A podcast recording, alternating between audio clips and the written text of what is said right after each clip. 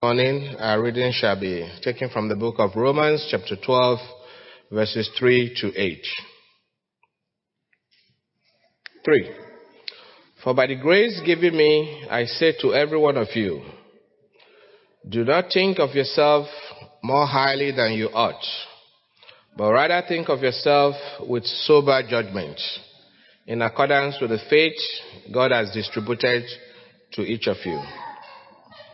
For just as each of us has one body with many members, and these members do not all have the same function, so in Christ, we, though many, form one body, and each member belongs to all the others. We have different gifts according to the grace given to us, to each of us. If your gift is prophesying, then prophesy in accordance with your faith. If it is serving, then serve. If it is teaching, then teach. If it is to encourage, then give encouragement. If it is giving, then give generously. If it is to lead, do it diligently. If it is to show mercy, do it cheerfully. For some time, we've been planning uh, to do this lesson. And I want to say as we begin, uh, this is one that kind of has developed for me over the years uh, as I have grown up uh, in the church and experienced the many ranges of human behavior and thinking. Uh, I've had some real disillusionment and disappointment. And as we go through this, I think we may touch even some of your own memories and your own pain from things that have happened in the past. I want to go back to when Jesus first called the apostles. And we have such a, I have an echo. We have such an idealistic view of the apostles. We think of them, you know, as being almost like Jesus, don't we? We see them as the leaders of the early church and guys who really had it all together. And okay, let's go back to when Jesus first called them. And when he called the apostles, is this not going to cooperate for me? Okay. He chose 12 ordinary men. They were fishermen, tax collectors. One Simon is called a zealot. The best way to understand the zealots is they were the terrorists of the first century. They were engaged in a underhanded war against the Romans in Jerusalem and Palestine. They were not exactly the people that we would choose. And as we look at the uh, apostles through the, the life of Christ, through the Gospels, we see that they were very imperfect people. Just to mention a few things we see. We see jealousy between them. We see fear. Oh, come on. Impatience. Prejudice. Yeah, I know. I,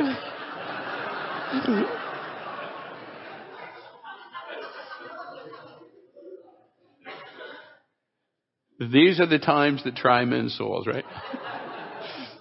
Rivalry. You know, one of the things that I find really interesting is that, you know, at one point they're walking along the road and the, the, the apostles are back behind Jesus, kind of dropping off a little bit, and they're arguing. Who is the greatest among us? And they get pretty nasty about it from what Jesus responds. you know, there's anger. In fact, Jesus dubs James and John sons of thunder.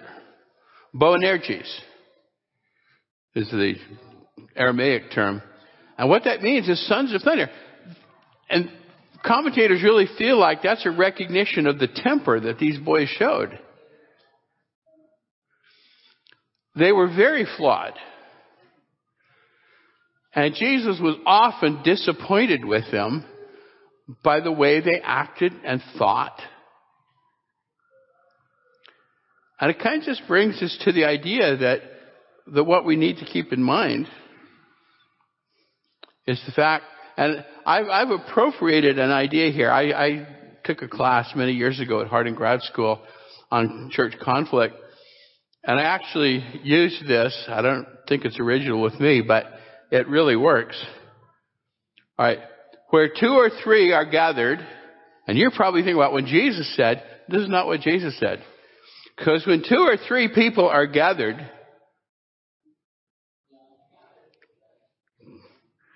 you're going to wait for the slide to go.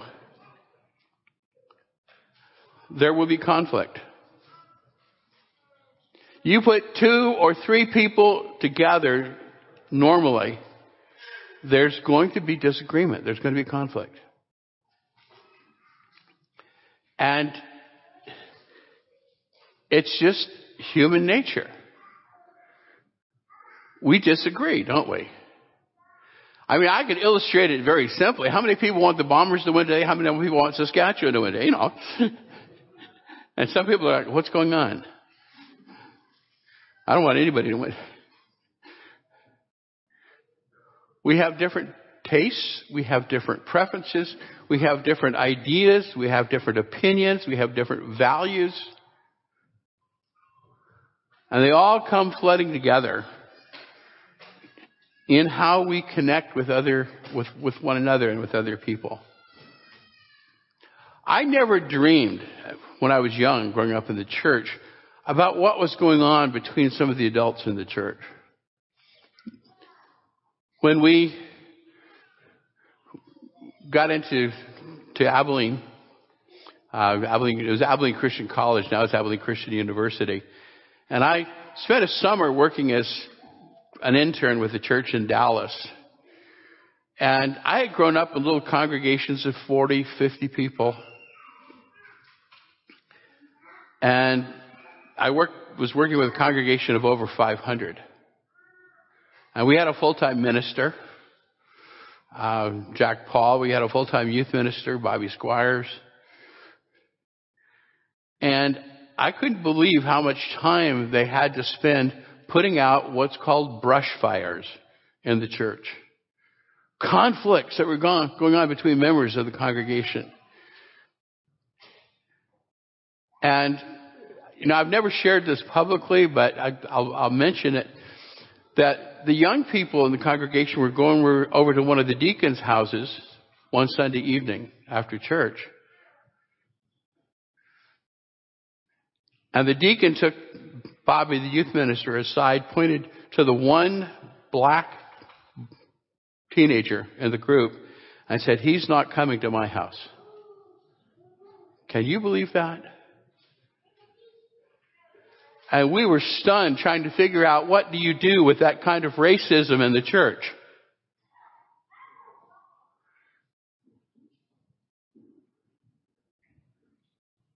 That was very disappointing to me.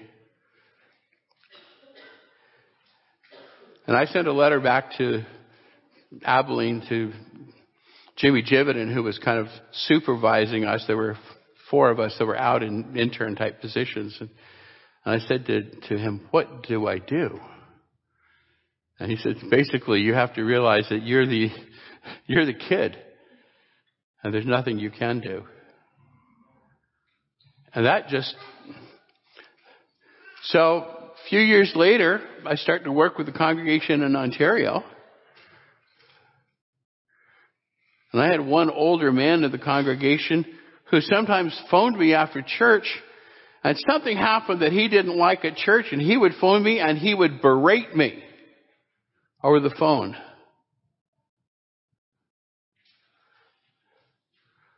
And I sometimes, when I would hang up, would be in tears. Could not believe that one supposed member of the church would treat another one like that. But see, human beings, you know, I mean, I got news for you. We're all here. None of us are perfect. Sorry about that. You're not perfect. I'm not perfect. And at some point, one of us, all of us, may do something that disappoints, frustrates, maybe even hurts somebody else.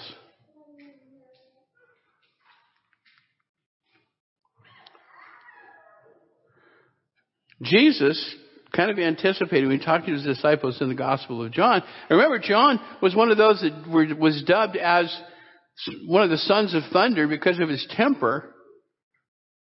He and his brother, when a, a Samaritan village refused to let Jesus in, James and John wanted to call down fire from heaven to destroy the village.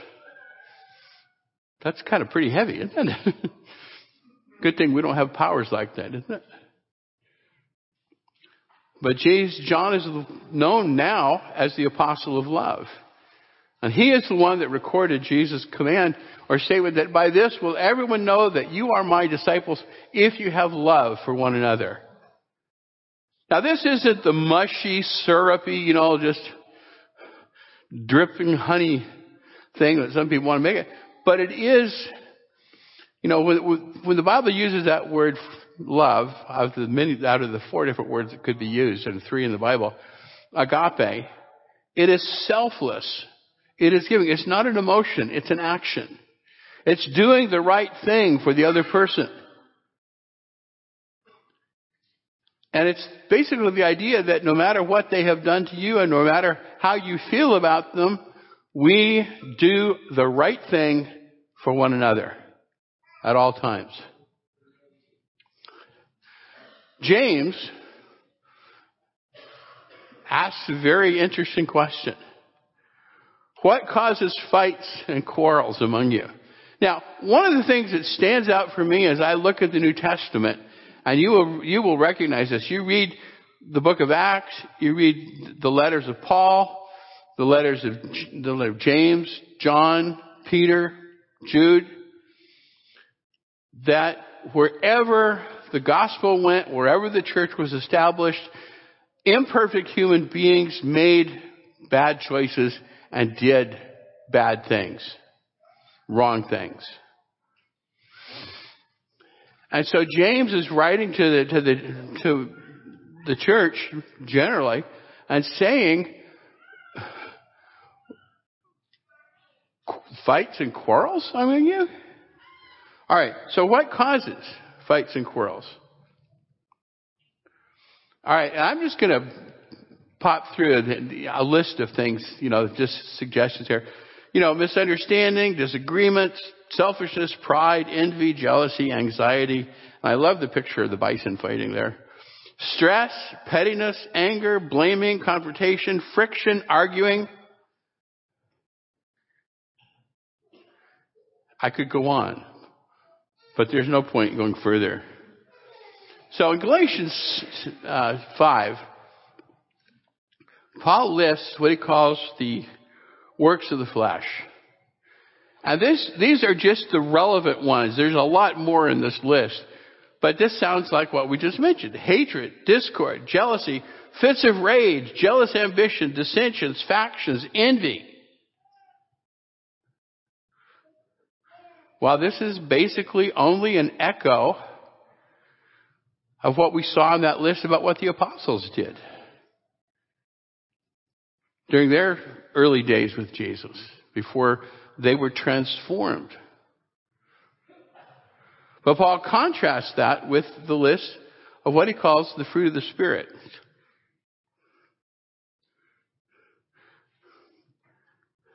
Love, joy, peace, forbearance or patience, kindness, goodness, faithfulness, gentleness, self-control. So you're probably really thinking right now, and I, hope you are, that as a Christian, our goal is to help God working in us and His Spirit working in us to develop what's on the right side and eliminate what's on the left side. So, we read Romans 13 a minute ago, and um,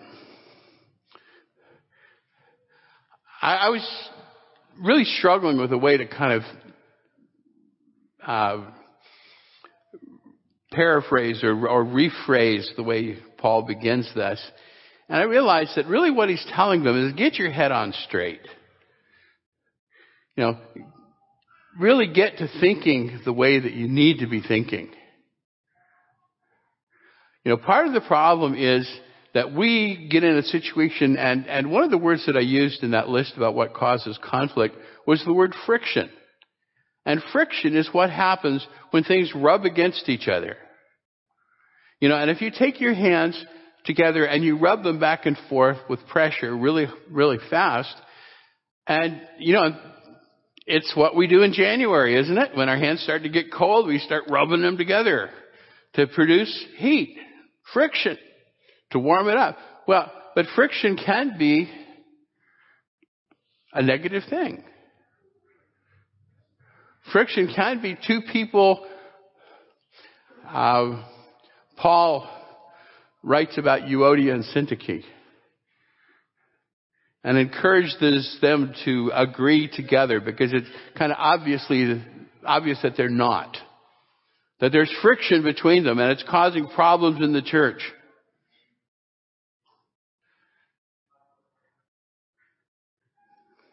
So get your head on straight. Get rid of your pride and your ego. Count others as better than yourself. You know, one of the big problems in terms of getting together with other people is we make assessments and value judgments about one another. And you know, and you've heard people say, I'm better than he is or she is. And that's actually a measure of childishness, of immaturity. And in the church, it's inappropriate. Think about what Paul is saying here in, in Romans 13. That what we need to be root doing is, or Romans 12, is to be serving one another in a spirit of love for one another's welfare and benefit, not competing with each other, not being envious of one another.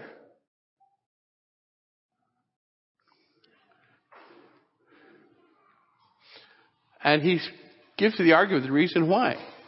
We are fellow members of the body of Christ. You know, the word that I want to use here is the word, we are a family. We are Christ's family. And if we are members of the, of the body or the family of Christ, we are brothers and sisters. Now, I, I know there are dysfunctional families. I know there are families where brothers and sisters don't get along, and if that's your experience, I'm sorry. But that's not the goal or the ideal for the relationship between Christians. Our relationship needs to be that we are together, and if we are members of the same body, the way Paul puts it, we're members of one another. And what I do to you, you know, we, we, we see this in the idea of marriage, don't we? We see that idea of, of the two become one flesh. And therefore, for each spouse to understand that what I do to my spouse, I'm doing to myself. Well, the same thing is true for us in the church. What I do to you is what I am doing to me and what I am doing to Christ. That's critical. Do you want to hurt Christ? Do you want to gossip about Christ? Do you want to divide Christ? Do you want to humiliate Christ?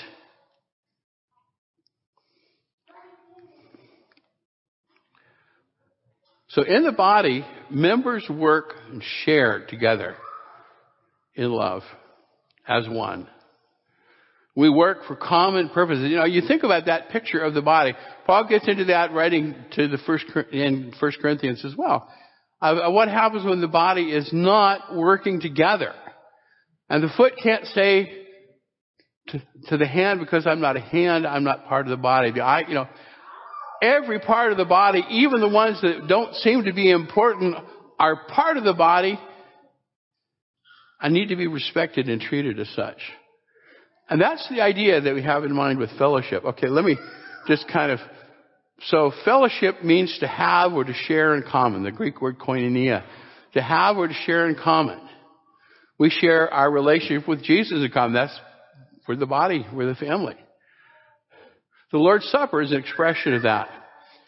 One of the things I think is really important, you know, if you look there in, in 1 Corinthians 14, where Paul is talking about the Lord's Supper and, and reviewing his instruction about there, uh, and we, we get to that passage that, we, that often gets quoted about uh, eating and drinking for, you know, for co- condemnation.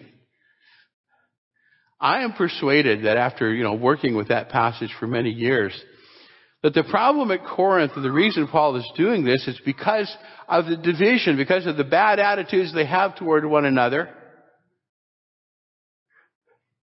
And so if I come to the Lord's Supper with an attitude that seeks to separate myself from other members of the body or the family,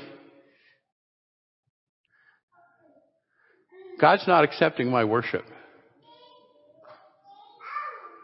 That's why Paul talks about the, the condemnation. Jesus died for everyone here. And as members of the, of the family of God, as the, the body of Christ, we are interconnected. And that's critical. And therefore the Lord's Supper becomes a remembrance of what Jesus did on the cross, but also a statement of our love and unity of our, if I can use the term, I'm going to create a word, bodiness. We are a body together, and that's an expression of that. So, Jesus addresses the how a little bit. And I want to touch on this. Uh, you know, you, you think about it, and I, I've thought about, okay, think about a coin. And we've got a coin toss here. And there's two sides of the coin. There's the heads, there's the tails. Unless you've cheated and gotten a two-headed coin. Uh, but you know, you flip the coin, and that's kind of a way people kind of allow chance. But really, the idea is that that, that there's two sides of things. There's two ways of coming at it. So let's just put it up here. If I wrong somebody else, Jesus addressed that in Matthew 5. He said, there, if you're taking your gift to the altar and there remember that something has something against you, leave your gift at the altar and go be reconciled to your brother. And if someone else wrongs me, go to your brother. You notice what's in common with both of those? It's very simple. Go to them. Both times, whether you are wronged or have wronged the other, go to them directly, personally, privately. If they have, they have wronged you or somebody else, it is not to punish them. It is not to criticize them. It is not to condemn them. It is, and the word should be used here, is to be reconciled with, to make peace with. It's an expression of love for that person. Paul says that if they listen to you, you have won. You have gained your brother. You've restored that relationship. Unfortunately, what does human nature do when somebody wrongs somebody else? They go to person number three, four, five, six, right? They tell the whole world what that person did to me. That's not the way Christians behave. Christians go directly, privately, lovingly to that person.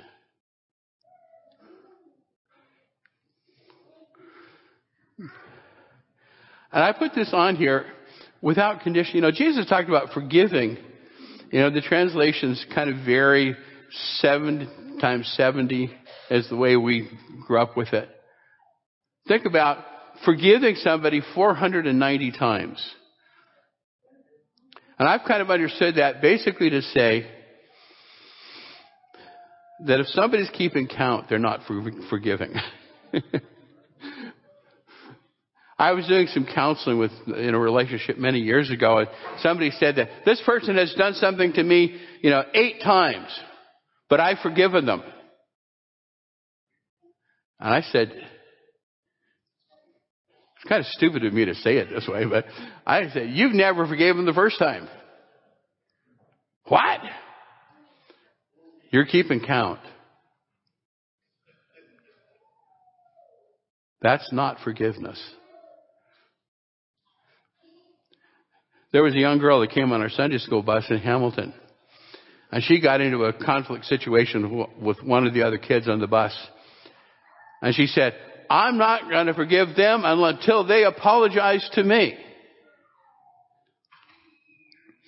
And we said, well, is that what Jesus is saying? That you can make that a condition of forgiveness? Or should we forgive, reconcile with people, whether they deserve it or, isn't that what grace is? Grace is undeserved love and forgiveness. We, as God's people, are ambassadors of grace. We are sharing grace with others. We are sharing grace with one another. And we are going to get in each other's way. We are going to sometimes drive each other crazy. We're going to frustrate each other. But Jesus is saying, I want you to love each other regardless.